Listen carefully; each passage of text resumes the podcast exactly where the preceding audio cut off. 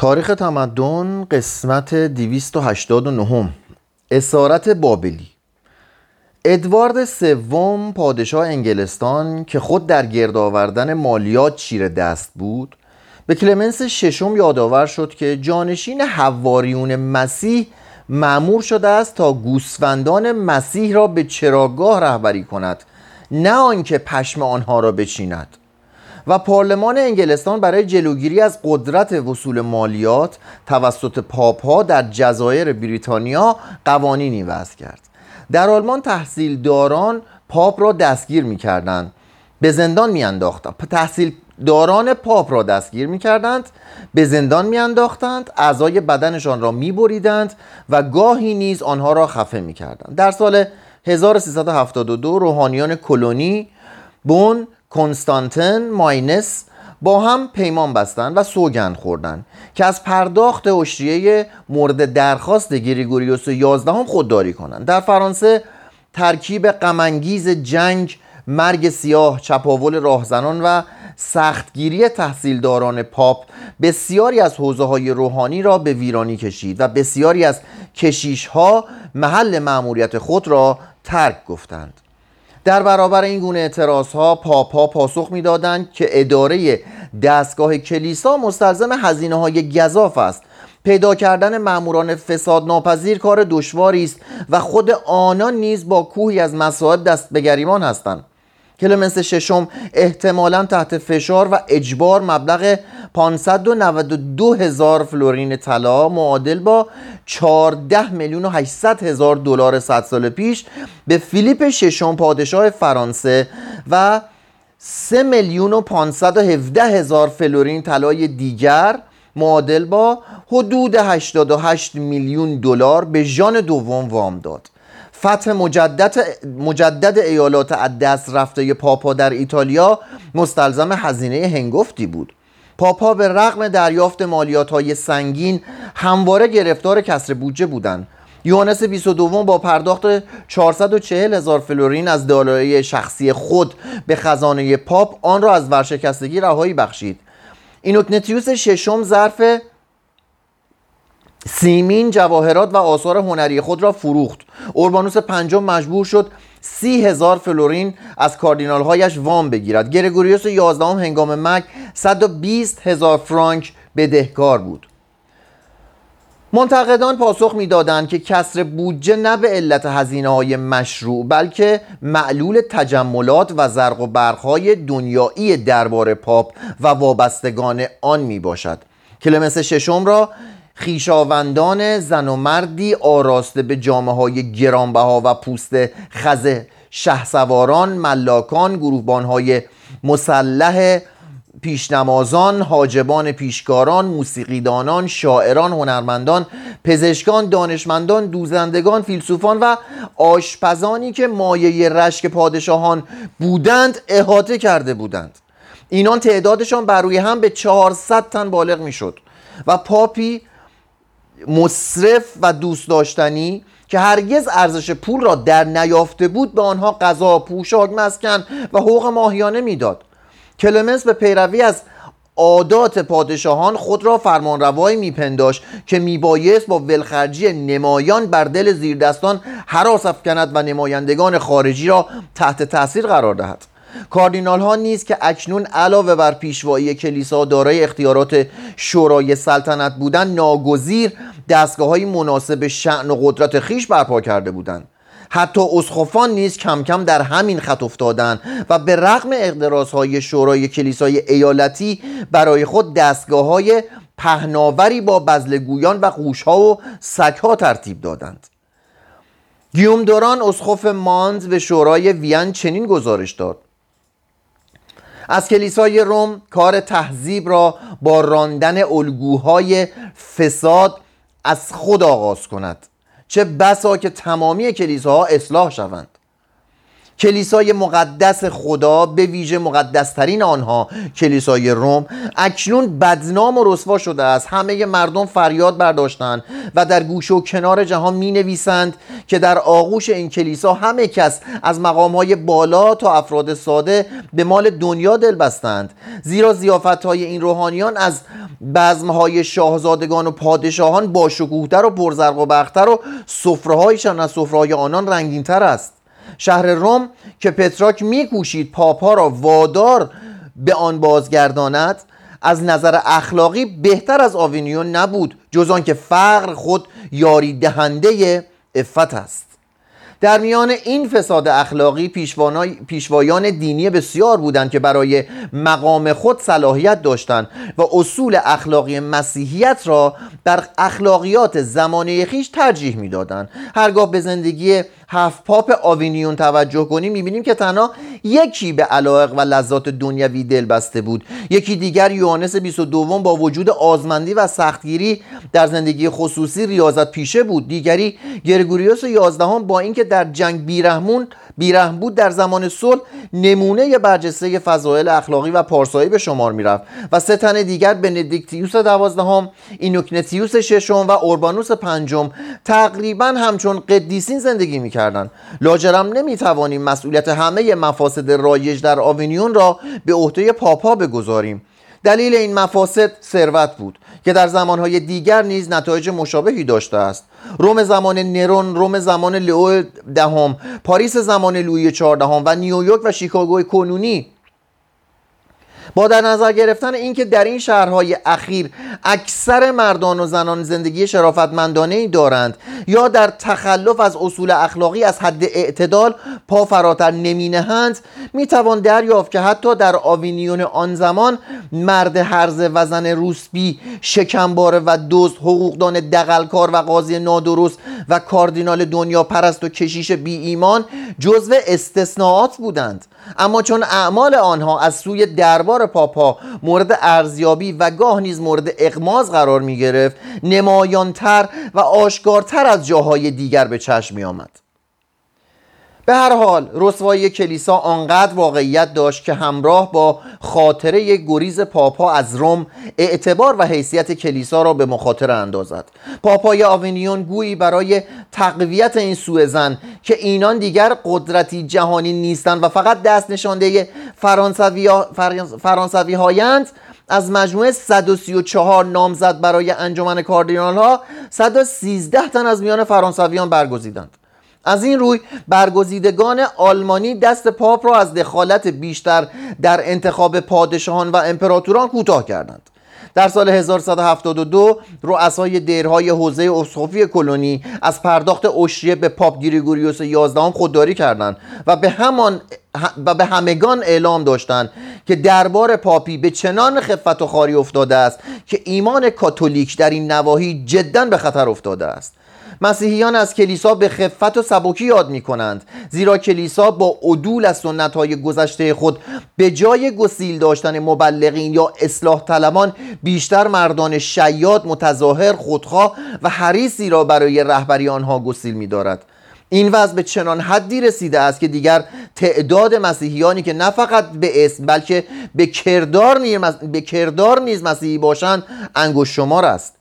اسارت بابلی پاپا در آوینیون و به دنبال آن دو دستگی پاپا بود که زمینه را برای اصلاح دینی آماده ساخت و بازگشت پاپا به روم بود که اعتبار آنها را بازگردان و فاجعه را یک قرن به تعویق انداخت.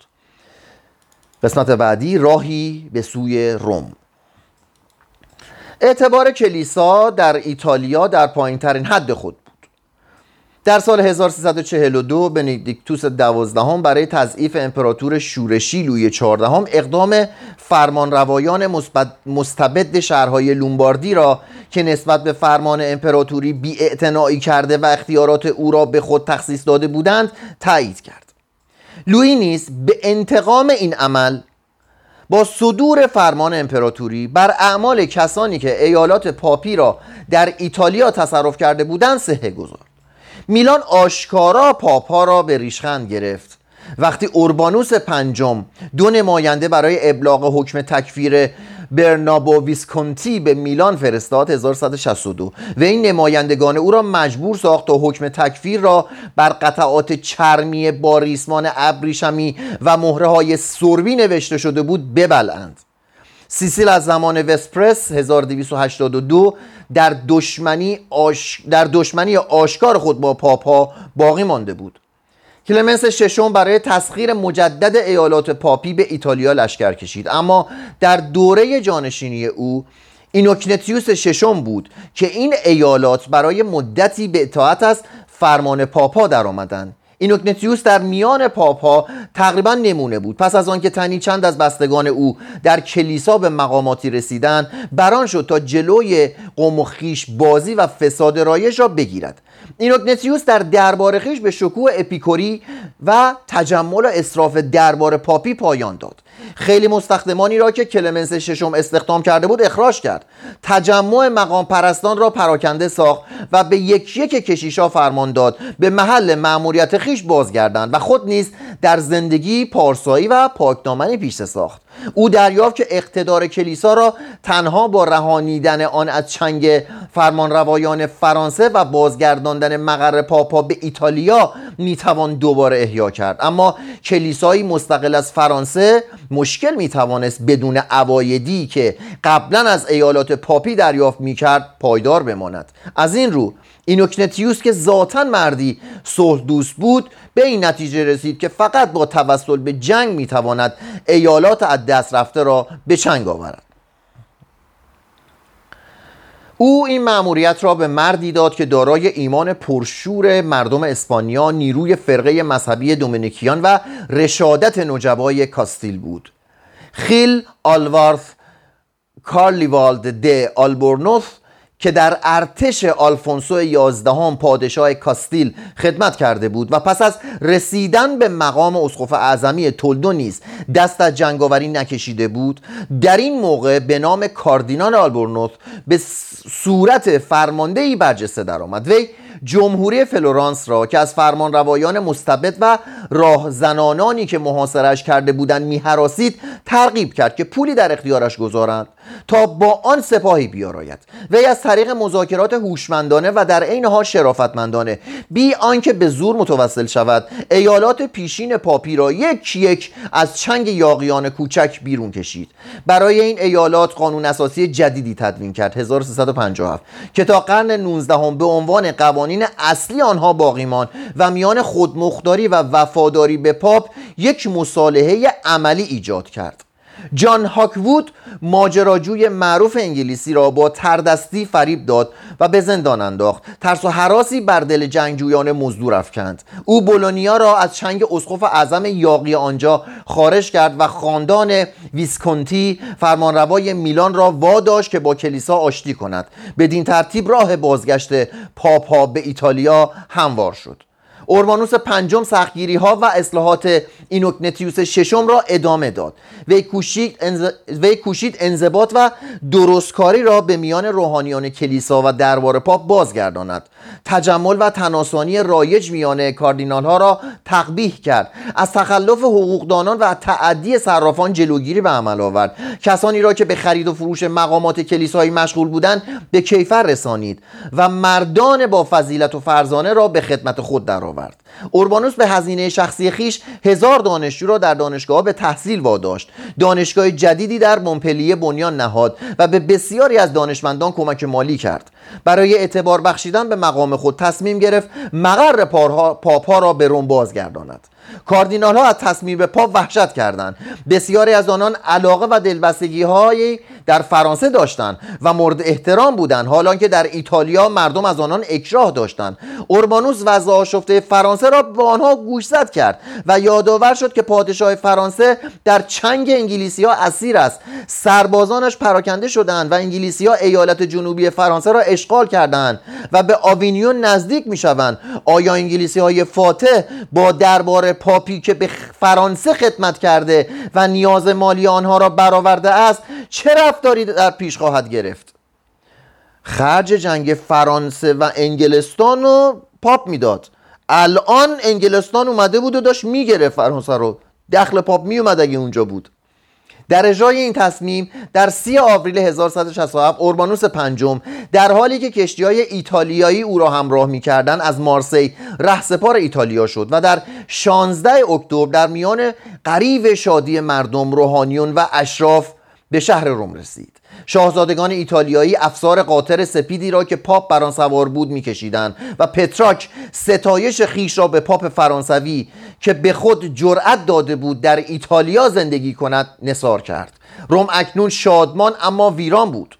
در اثر جدایی طولانی از پاپا توهیده شده بود. نیمی از کلیساهای آن ویران و متروک افتاده بودند. کلیسای سان پالو به صورت مخروبه در آمده بود. کلیسای سان پترو هر آن در معرض فرو ریختن بود. کاخ لاتران تازه در اثر آتش سوزی ویران شده بود.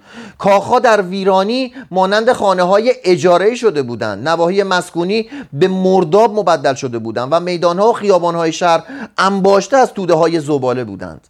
اورمانوس فرمان داد تا کاخ پاپا را از نو بنا کنند و اعتبار هزینه آن را نیز تأمین کرد. او که نمی‌توانست منظره شهر روم را تحمل کند به مونتفیا اسکونه اقامت گزید. اما حتی در آنجا نیز خاطره آونیون پرتجمل و رفاه و فرانسه محبوب او را میآزرد. پتراک وقتی از تردید پاپ آگاه شد او را به پایداری تشویق کرد. امپراتور شارل چهارم به فکر تقویت پاپ افتاد. بر احیای قدرت پاپ‌ها در ایتالیای مرکزی مهر تایید امپراتوری نهاد. با فروتنی شخصا به روم رفت 1168 تا اسب پاپ را هنگام عزیمت از سانت آنجلو به کلیسای سان پیترو هدایت کند. در مراسم قداس در خدمت پاپ بود و در مراسمی که ظاهرا به گونه شادی بخش با کشمکش دیرین میان پاپ‌ها و امپراتوران پایان میبخشید به دست او تاج پادشاهی بر سر نهاد. اوربانوس آنگاه در 5 دسامبر 1170 شاید با تن دادن به درخواست کاردینال های فرانسوی به عنوان اینکه می‌خواهند فرانسه را با انگلستان آشتی دهند رهسپار مارسی شد. در 27 سپتامبر به آونیون رسید و در 19 دسامبر در آنجا در حالی که جامعه رهبانان بندیکتی به تن داشت بر نیمکت محقری آرمیده بود جان داد.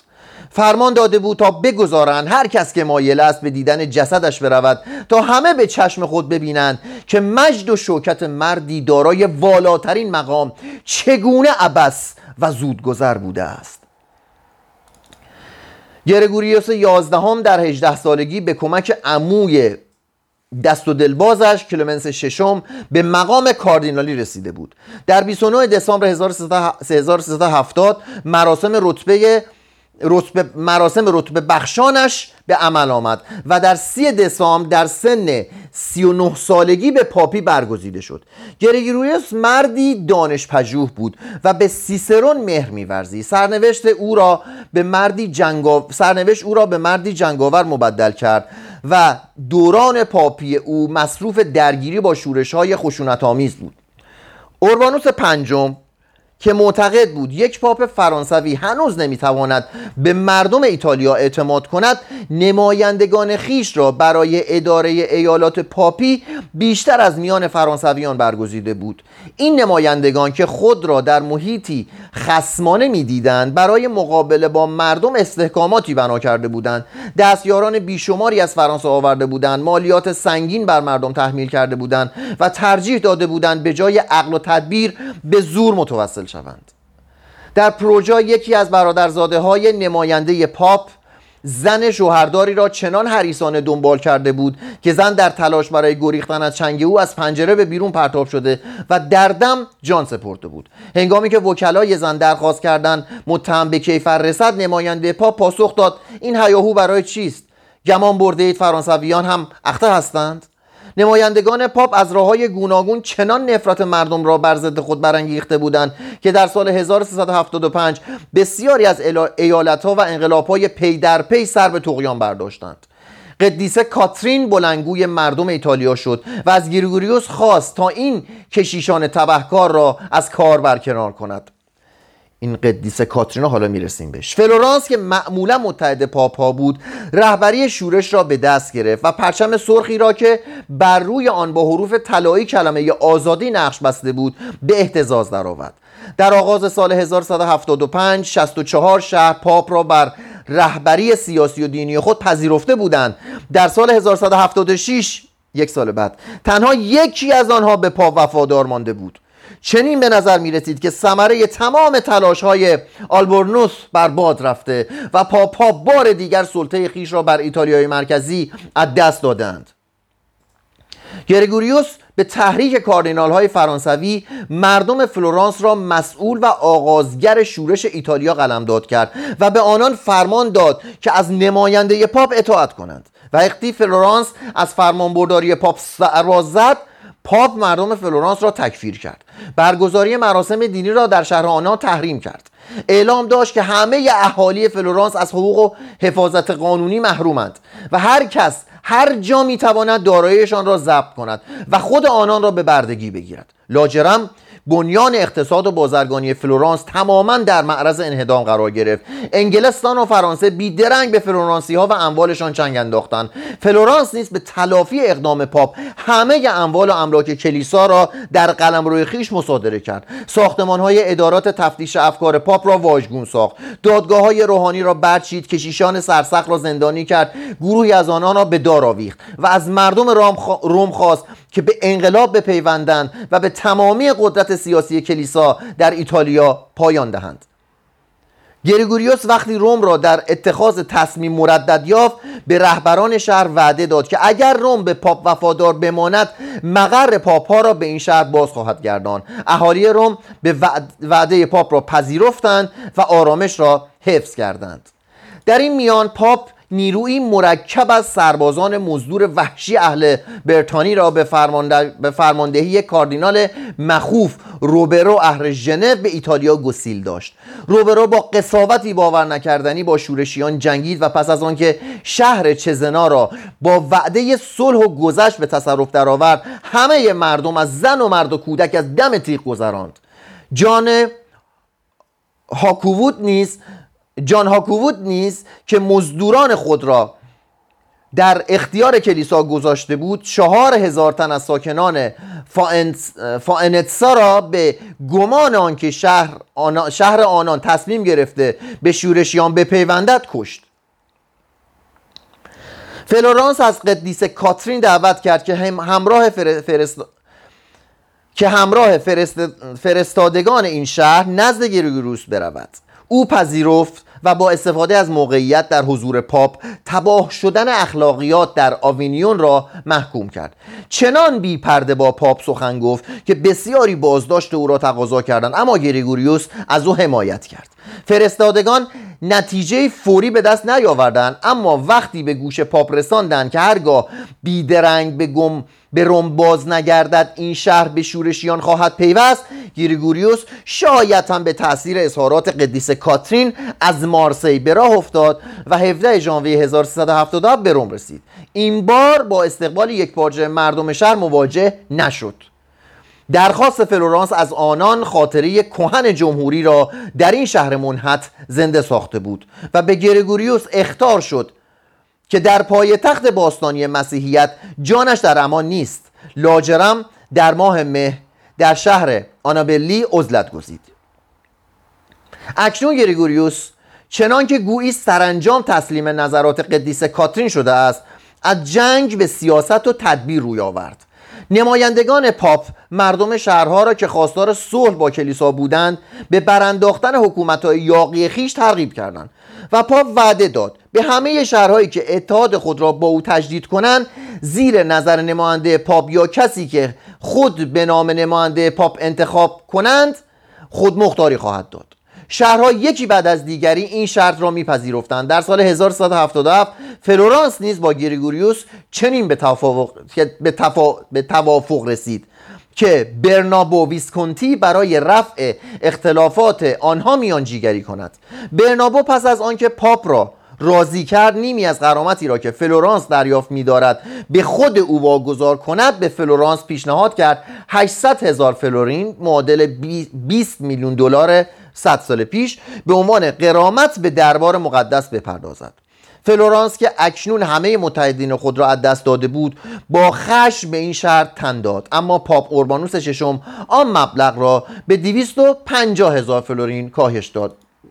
یه مقدار از یک سوم حتی پایین تر مرگ به گریگوروس مجال نداد تا پیروزی های خود را به چشم ببیند. در هفت نوامبر 1177 وی به روم بازگشت. حتی در, حتی در آونیون نیز بیمار و علیل بود و زمستان ایتالیای مرکزی را به سختی سر آورد. او مرگ خود را نزدیک می‌دید و از آن بیمناک بود که اختلافات فرانسه و ایتالیا بر سر در اختیار داشتن پاپا سرانجام به نابودی کلیسا منتهی شود. در 19 مارس 1378 مقدمات انتخابات سریع جانشین خیش را فراهم ساخت.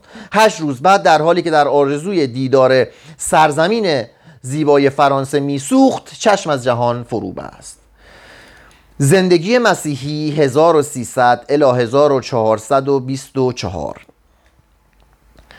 در اینجا بهتر است به دو جنبه متضاد زندگی مسیحی در ایتالیای قرن چهاردهم توجه کنیم. تفتیش افکار و قدیسها.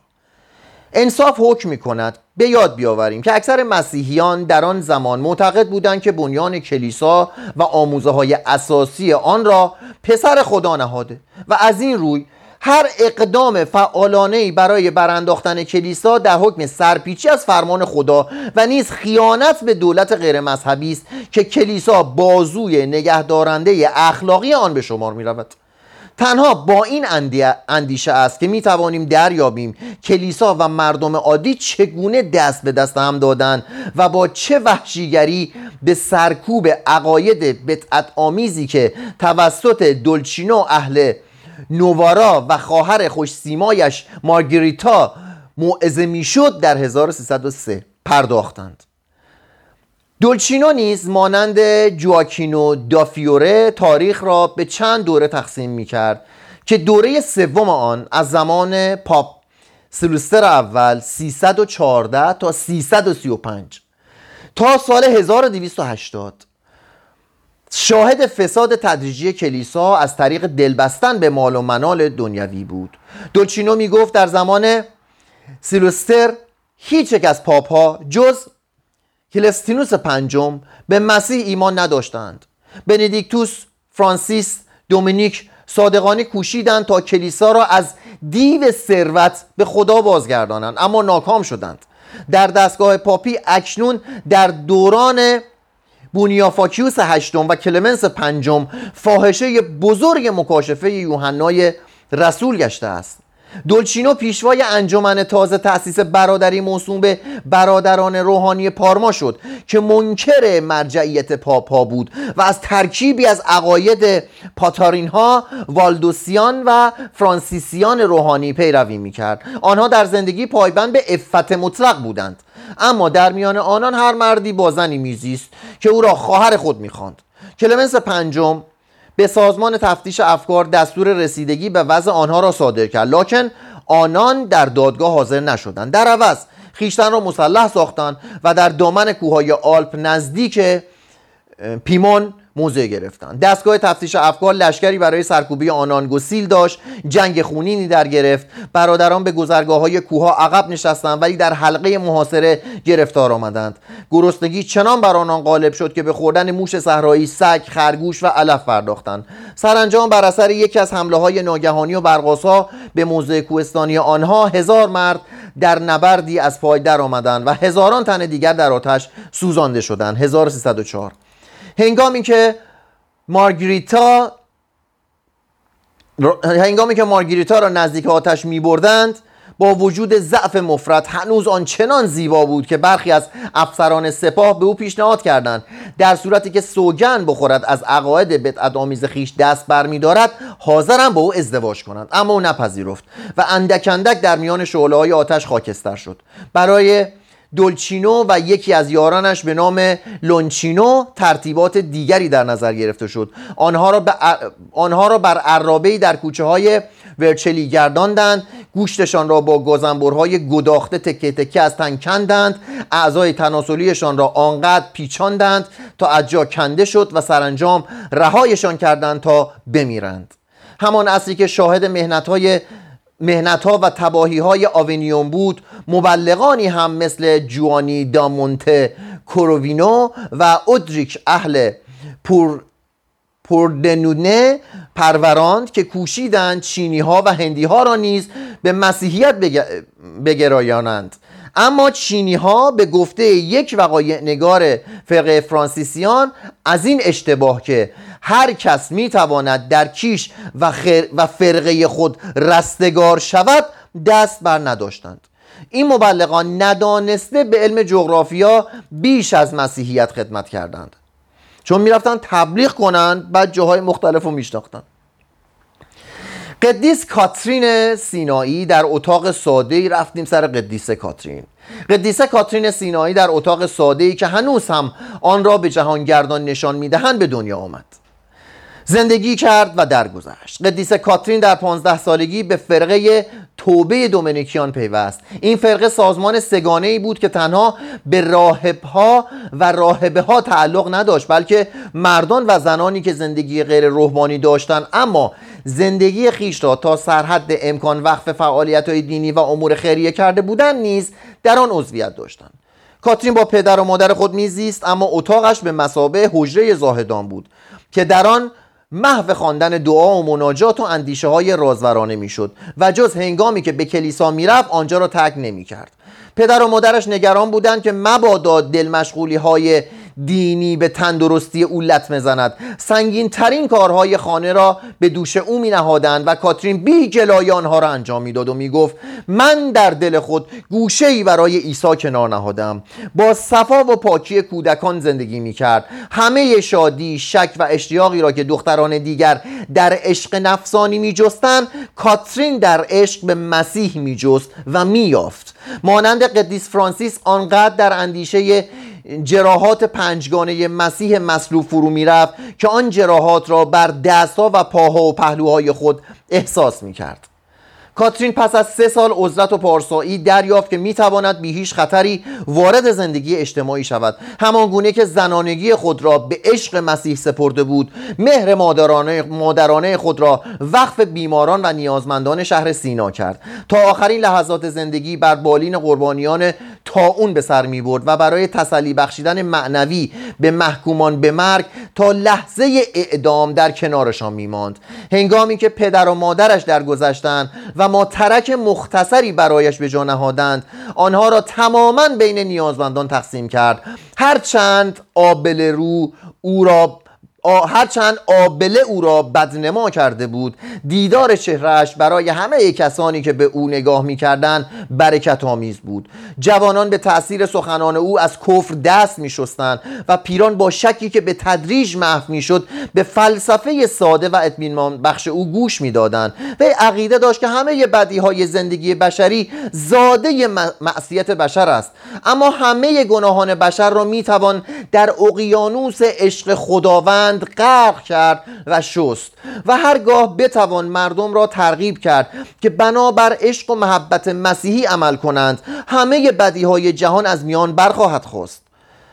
بسیاری به, به او ایمان آوردند. مردم مونت پولچانو از او درخواست کردند که آنها را که نزد آنها رود و خانواده های متخاصم را با هم آشتی دهد. شهرهای پیزا و لوکا او را برای مشاوره فرا خواندند و فلورانس از او دعوت کرد تا به گروه سفیرانش بپیوندد و به آونیون سفر کند. بدین ترتیب اندک اندک پای کاترین به دنیا کشانده شد. از آنچه در ایتالیا و فرانسه دیدید وحشت کرد.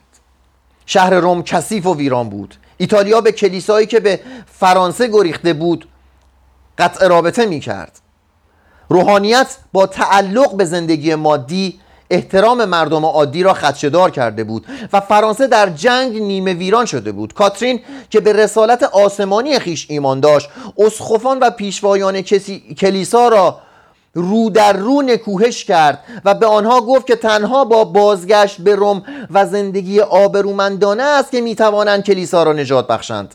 خود او دختر 26 ساله ای که قادر به نوشتن نبود نامه های تند اما دلنشینی به ایتالیایی ساده و خوشاهنگ خطاب به پاپا شاهزادگان و سیاستمداران دیکته می کرد نامه های او گرچه در زمامداران در زمامداران موثر نیفتاد در مردم به نحو موفقیت آمیزی تاثیر گذارد. وقتی اوربانوس پنجم به ایتالیا بازگشت کاترین شادمان شد و هنگامی که رفت ماتم گرفت. چون گریگوریوس یازدهم باز آمد دوباره سرزنده شد.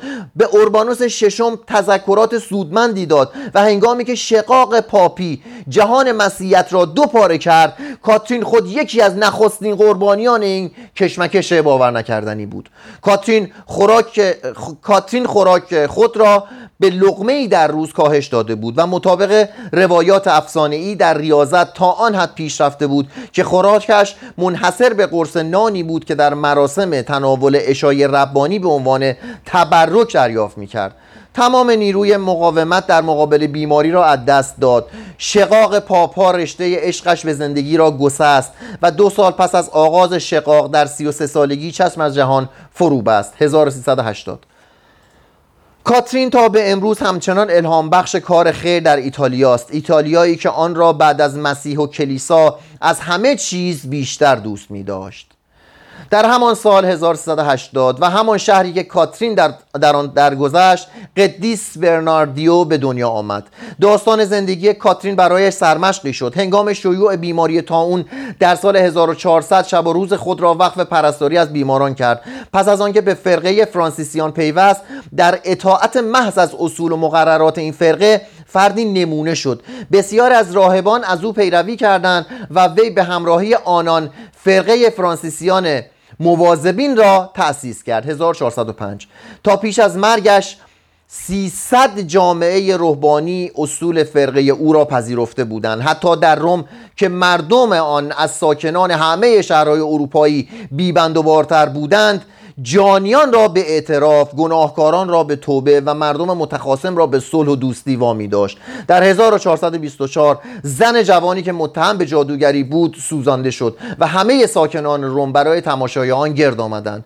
خود قردیس برناردیو برناردینو وظیفه شناسترین مجازاتگر بدعت گذاران بود. فصل سوم ظهور خاندان مدیچی. 1378 1464 قسمت اول صحنه. به گمان ایتالیایی ها دنیای کلاسیک با تهاجم آلمان ها و هون ها در قرون سوم و چهارم و پنجم نابود شده بود. دست های زمخت گوت ها گل پژمرده اما هنوز زیبای هنر و زندگی رومی را له کرده بود. هنر گوتیک با معماریش که نااستوار و از نظر تزئینی عجیب و غریب بود با مجسم سازیش که خشن و ناهنجار و بیروح و نمایشگر پیامبران عبوس و قدیسان رستگار بود تهاجم را تکرار کرده بود. اما در پدید آمدن رونسانس عوامل دیگری جز احیای سنن فرهنگی باستان نیز نقش داشتند و نقش پول در این میان بیش از همه عوامل دیگر بود. همان پول بوگندوی برجوازی یعنی سود حاصل از مدیران ورزیده کارگران ارزان خرید کالای ارزان و فروش آن به بهای گران پرداخت وام ها و بهره ها پول بازرگانان بانکداران و کلیسا بود که هزینه نسخه های خطی را تامین و ادبیات کهن را احیا می کرد اما آنچه اندیشه و احساس را در دوره رونسانس آزاد کرد نسخه های خطی کهن نبود بلکه گرایش به امور دنیوی که با ظهور طبقه متوسط پدید آمد و گسترش دانشگاه ها و دانش و فلسفه واقع بینتر شدن اذهان در نتیجه تحصیل علم حقوق و رشد افکار بر اثر آشنایی گسترده تر با جهان بود. ایتالیایی فرهیخته که حال دیگر عقاید جزمی کلیسا را مورد شک قرار داده بود و از آتش دوزخ نمی ترسید و می‌دید که روحانیان نیز به اندازه مردم عادی اپیکوری هستند خود را از بندهای اقلانی و اخلاقی رهانید و به حواس آزاد شده امکان داد بدون احساس شرم از تجلیات گوناگون زیبایی در زن و مرد و هنر لذت برد. به همین آزادی تازه یافته او را پیش از آن که به هرج و مرج اخلاقی فردگرایی فروپاشنده و اسارت ملی به نابود کشاند طی یک قرن شگفتانگیز 1434 تا 1534 به انسانی خلاق مبدل کرد. فاصله بین این دو نظم و نظام رونسانس بود.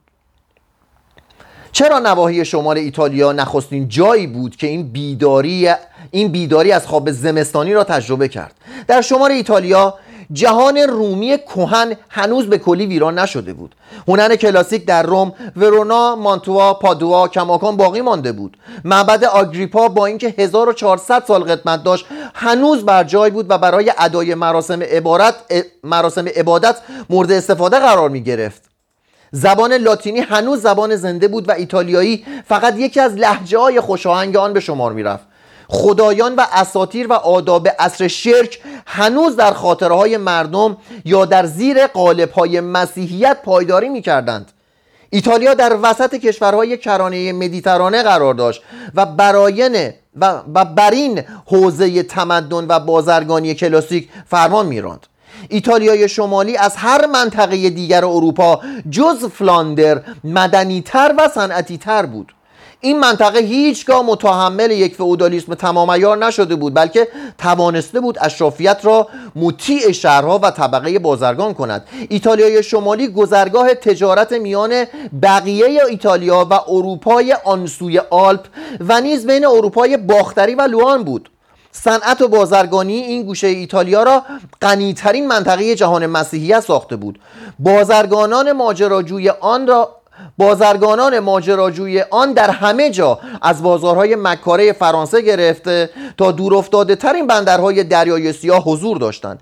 اینها که به سر کار داشتن با یونانیان، عربها، یهودیان، مصریان، ایرانیان، هندیان و چینیان خو کرده بودند در عقاید جزمی خود به نرمش و تعدیل گراییدند و رواداری نسبت به کیشهای دیگر را که در اروپای قرن 19 هم به واسطه تماس گسترده با ادیان بیگانه به وجود آمد در میان طبقه طبقات باسواد ایتالیا اشاعه دادند. ما این همه حتی پس از آنکه بیدینی بر ایتالیا چیره گشت مسلحت بازرگانی به دست سنن و روحیه و غرور ملی داد تا مسلحت بازرگانی دست به دست سنن و روحیه و غرور ملی داد تا ایتالیا را همچنان کاتولیک نگاه دارد. اواید پاپی از هزاران جویبار از دهها سرزمین مسیحی به روم سرازیر می‌شد و ثروت دربار پاپ در سراسر ایتالیا سرریز می‌کرد. بدین ترتیب ایتالیا از نظر ثروت هنر و اندیشه یک قرن از کشورهای دیگر اروپا پیش افتاد. به نحوی که در قرن 16 که نهضت رونسانس در ایتالیا رنگ می باخت این نهضت تازه در فرانسه، آلمان، هلند، انگلستان و اسپانیا شکوفا میگشت. رونسانس یک دوره زمانی نبود بلکه یک شیوه زندگی و تفکر بود که از طریق بازرگانی، جنگ و اندیشه ها از ایتالیا به سراسر اروپا گسترش یافت. همان عواملی که سبب شدند رونسانس در شمال ایتالیا پا به عرصه وجود گذارد عینا نیز باعث شدند تا نخستین تجلیگاهش فلورانس باشد.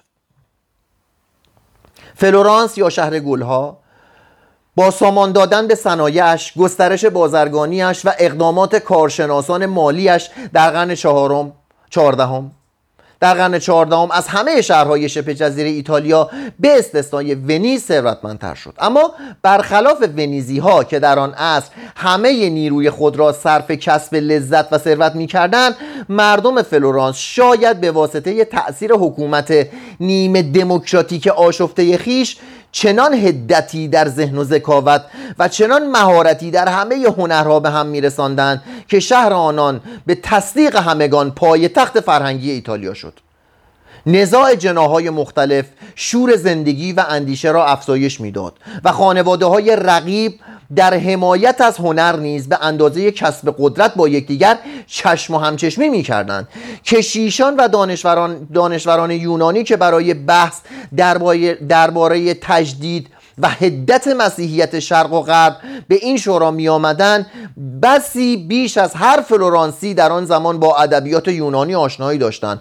بعضی از آنها در شهر سخنرانی هایی ترتیب می‌دادند و نخبگان شهر برای شنیدن سخن آنها گرد می آمدند وقتی قسطنطنیه به تصرف ترکان درآمد بسیاری از یونانی ها آن شهر را ترک گفتند تا در فلورانس که چهارده سال پیش با چنان گرمی و مهمان نوازی آنان را پذیرفته بود اقامت کنند.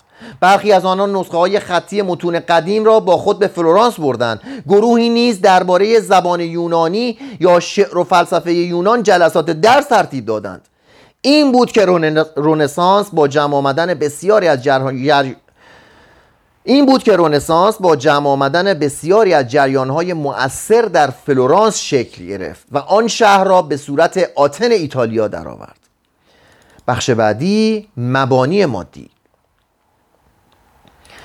فلورانس در قرن پانزدهم کشور شهری بود که نه تنها در خود فلورانس بلکه بر پراتو پیستویا، پیزا، ولترا، کورتونا، آرتتسو و اراضی کشاورزی اطراف آن نیز حکومت می‌کرد.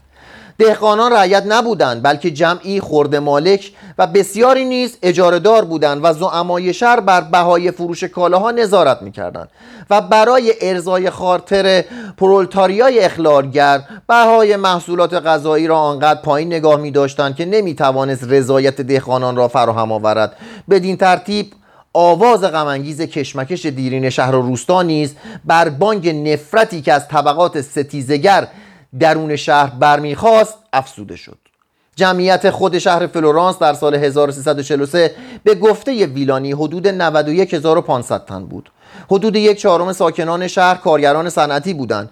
تنها صنعت بافندگی در قرن سیزدهم سی هزار تن زن و مرد را در دیویس کارگاه, در دیویس کارگاه نساجی در استخدام داشت.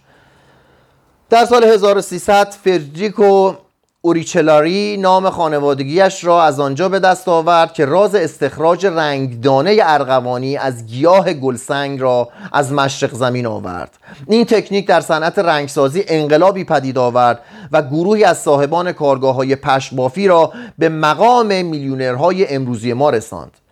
فلورانس برای فروش کالاهای خود بازرگانانش را تشویق کرد و داد و ستدشان را با همه بندرهای مدیترانه و کرانه های اقیانوس اطلس تا بروژ حفظ کرد و برای حمایت از تجارت فلورانس و ترویج آن کنسولهایی در ایتالیا، جزایر بالئار، فلاندر، مصر، قبرس، قسطنطنیه، ایران، هند و چین گماشته بود.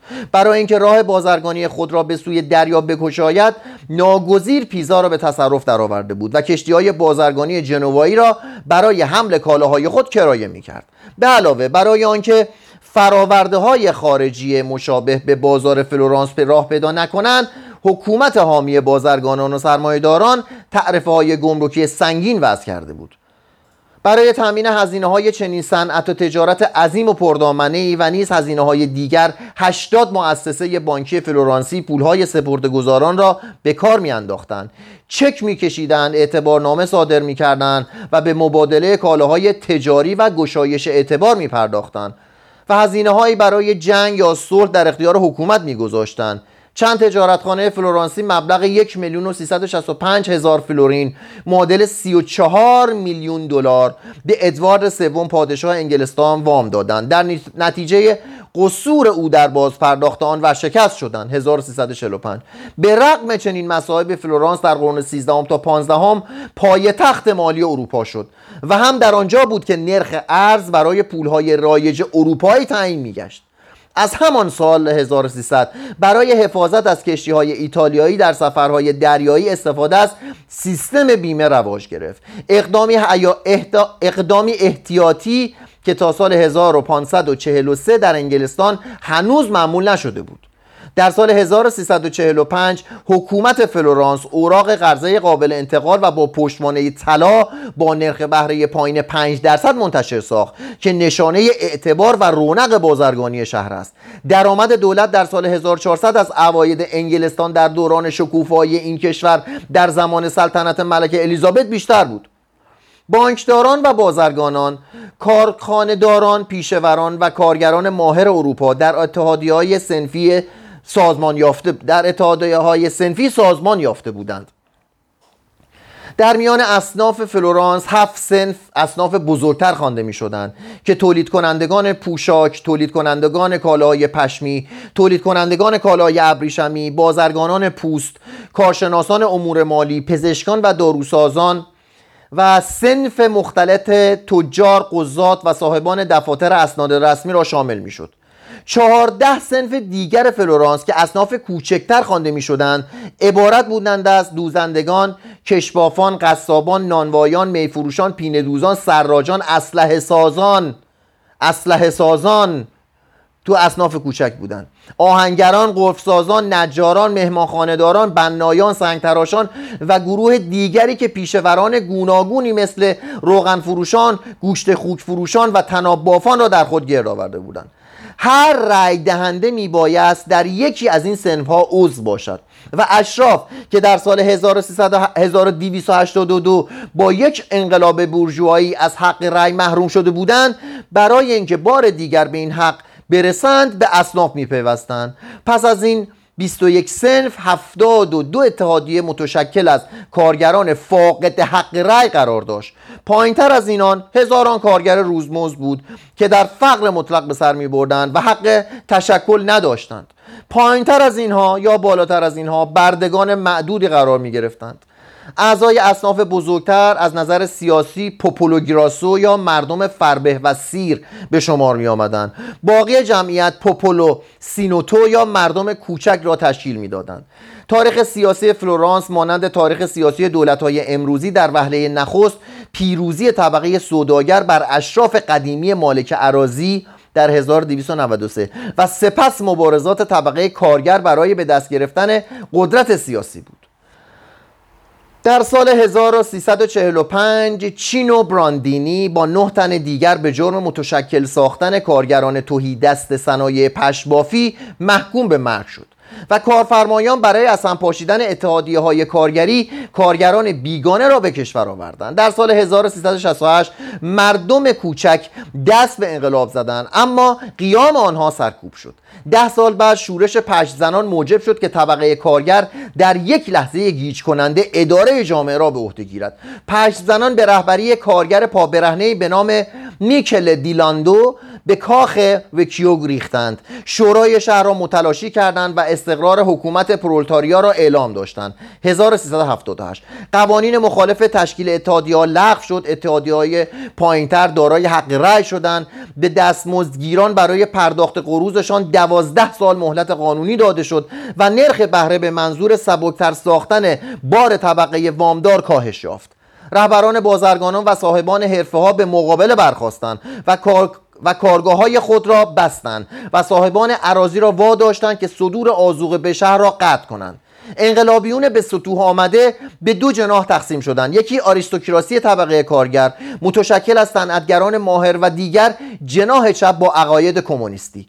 سرانجام محافظه کاران با آوردن مردم تنومند از روستاها و مسلح کردن آنها حکومت منشأ به کارگری را واژگون کردند و طبقه بازرگانان را به قدرت رساندند. 1382 بورژوای پیروز برای تحکیم پیروزی خود در قانون اساسی تجدید نظر کرد. سینیوریا با شورای شهر سینیورها متشکل از هشت تن از رهبران اصناف بود که انتخاب آنها به حکم قرعه از میان کیسه های محتوی نام واجدین شرایط انجام می گرفت اعضای شورا نیز به نوبه خود یک پرچمدار عدالت یا مجری قانون را به ریاست اجرای خیش برمیگزیدند. از این هشت عضو چهار تن میبایست از میان رهبران اصناف بزرگتر برگزیده شوند. هرچند اقلیت بسیار کوچکی از جمعیت ذکور بالغ شهر را در بر می‌گرفتند. همین تناسب در انتخاب اعضای مشورتی شورای مردم نیز مورد لزوم بود. مردم در اینجا فقط به معنی اعضای 21 سنف بود. اعضای شورای جامعه نیز از میان اعضای همین اصناف برگزیده می شدن. اما وظیفهشان منحصر به این بود که هرگاه شورای شهر آنها را فرا بخواند انجمن کنند و به پیشنهادهای رهبران شورای شهر آری یا نبدهند در موارد نادری رهبران شورا با به صدا درآوردن ناقوس بزرگ کاخ ویکیو مجلسی از همه رای دهندگان را به پیاتسا دلا سینیوریا فرا میخواندند. معمولا یک چنین مجمع عمومی یک کمیسیون اصلاحات انتخاب می‌کرد و برای مدت معینی به آن اختیارات فوقالعاده می‌داد و سپس خود پایان میافت این اشتباه سخاوتمندانه مورخین قرن 19 هم بود که فلورانس پیش از خاندان مدیچی را به داشتن درجه از دموکراسی مفتخر کرد که آن بهشت توانگر سالاری بویی نیز از آن نبرده بود. شهرهای تابع هرچند خود نوابق بسیار داشتند و به میراث خیش میبالیدند در شورای فلورانس که بر آنها فرمان روایی می کرد حتی یک سخنگو نداشتند. در فلورانس تنها 3200 مرد دارای حق رأی بودند و در هر دو شورای شهر نمایندگان طبقه بازرگان چنان اکثریتی داشتند که به ندرت با آنها مخالفتی می‌شد. در نظر طبقات بالا مسلم بود که توده بی سواد نمی‌تواند داوری ژرف یا مطمئنی درباره مصالح جامعه در بحرانهای داخلی یا مسائل خارجی داشته باشد. اینا می‌خوام یه بار دیگه بخونم. در نظر طبقات بالا مسلم بود که توده بی سواد نمی‌تواند داوری ژرف یا مطمئنی درباره مصالح جامعه در بحرانهای داخلی و مسائل خارجی داشته باشد. مردم فلورانس عاشق آزادی بودند. اما این آزادی برای مردم فقیر مفهومی جز آزادی فرمان بردن از اربابان فلورانسی و برای توانگران مفهومی جز آزادی خود آنان در فرمان روایی بر شهر و متصرفات آن بدون دخالت امپراتوران یا پاپ ها یا فئودال ها نداشت. نقایص انکار پذیر قانون اساسی عبارت بود از کوتاهی دوران تصدی امور اجرایی آن و اصلاحات فراوان پی در پی در خود قانون. نتایج شومان عبارت بود از دستبندی توطعه چینی خشونت اقتشاش بیلیاقتی و ناتوانی دولت جمهوری در طرح و اجرای سیاست منسجم و دراز مدتی شبیه آنچه ونیز را از ثبات و قدرت برخوردار می ساخت نتایج خوب و مطلوب آن فلورانس را به مدت یک قرن به مقام رهبری فرهنگی دنیا ارتقا داد. فردا شب بخش بعدی کوزیمو پدر میهن. شب همتون بخیر.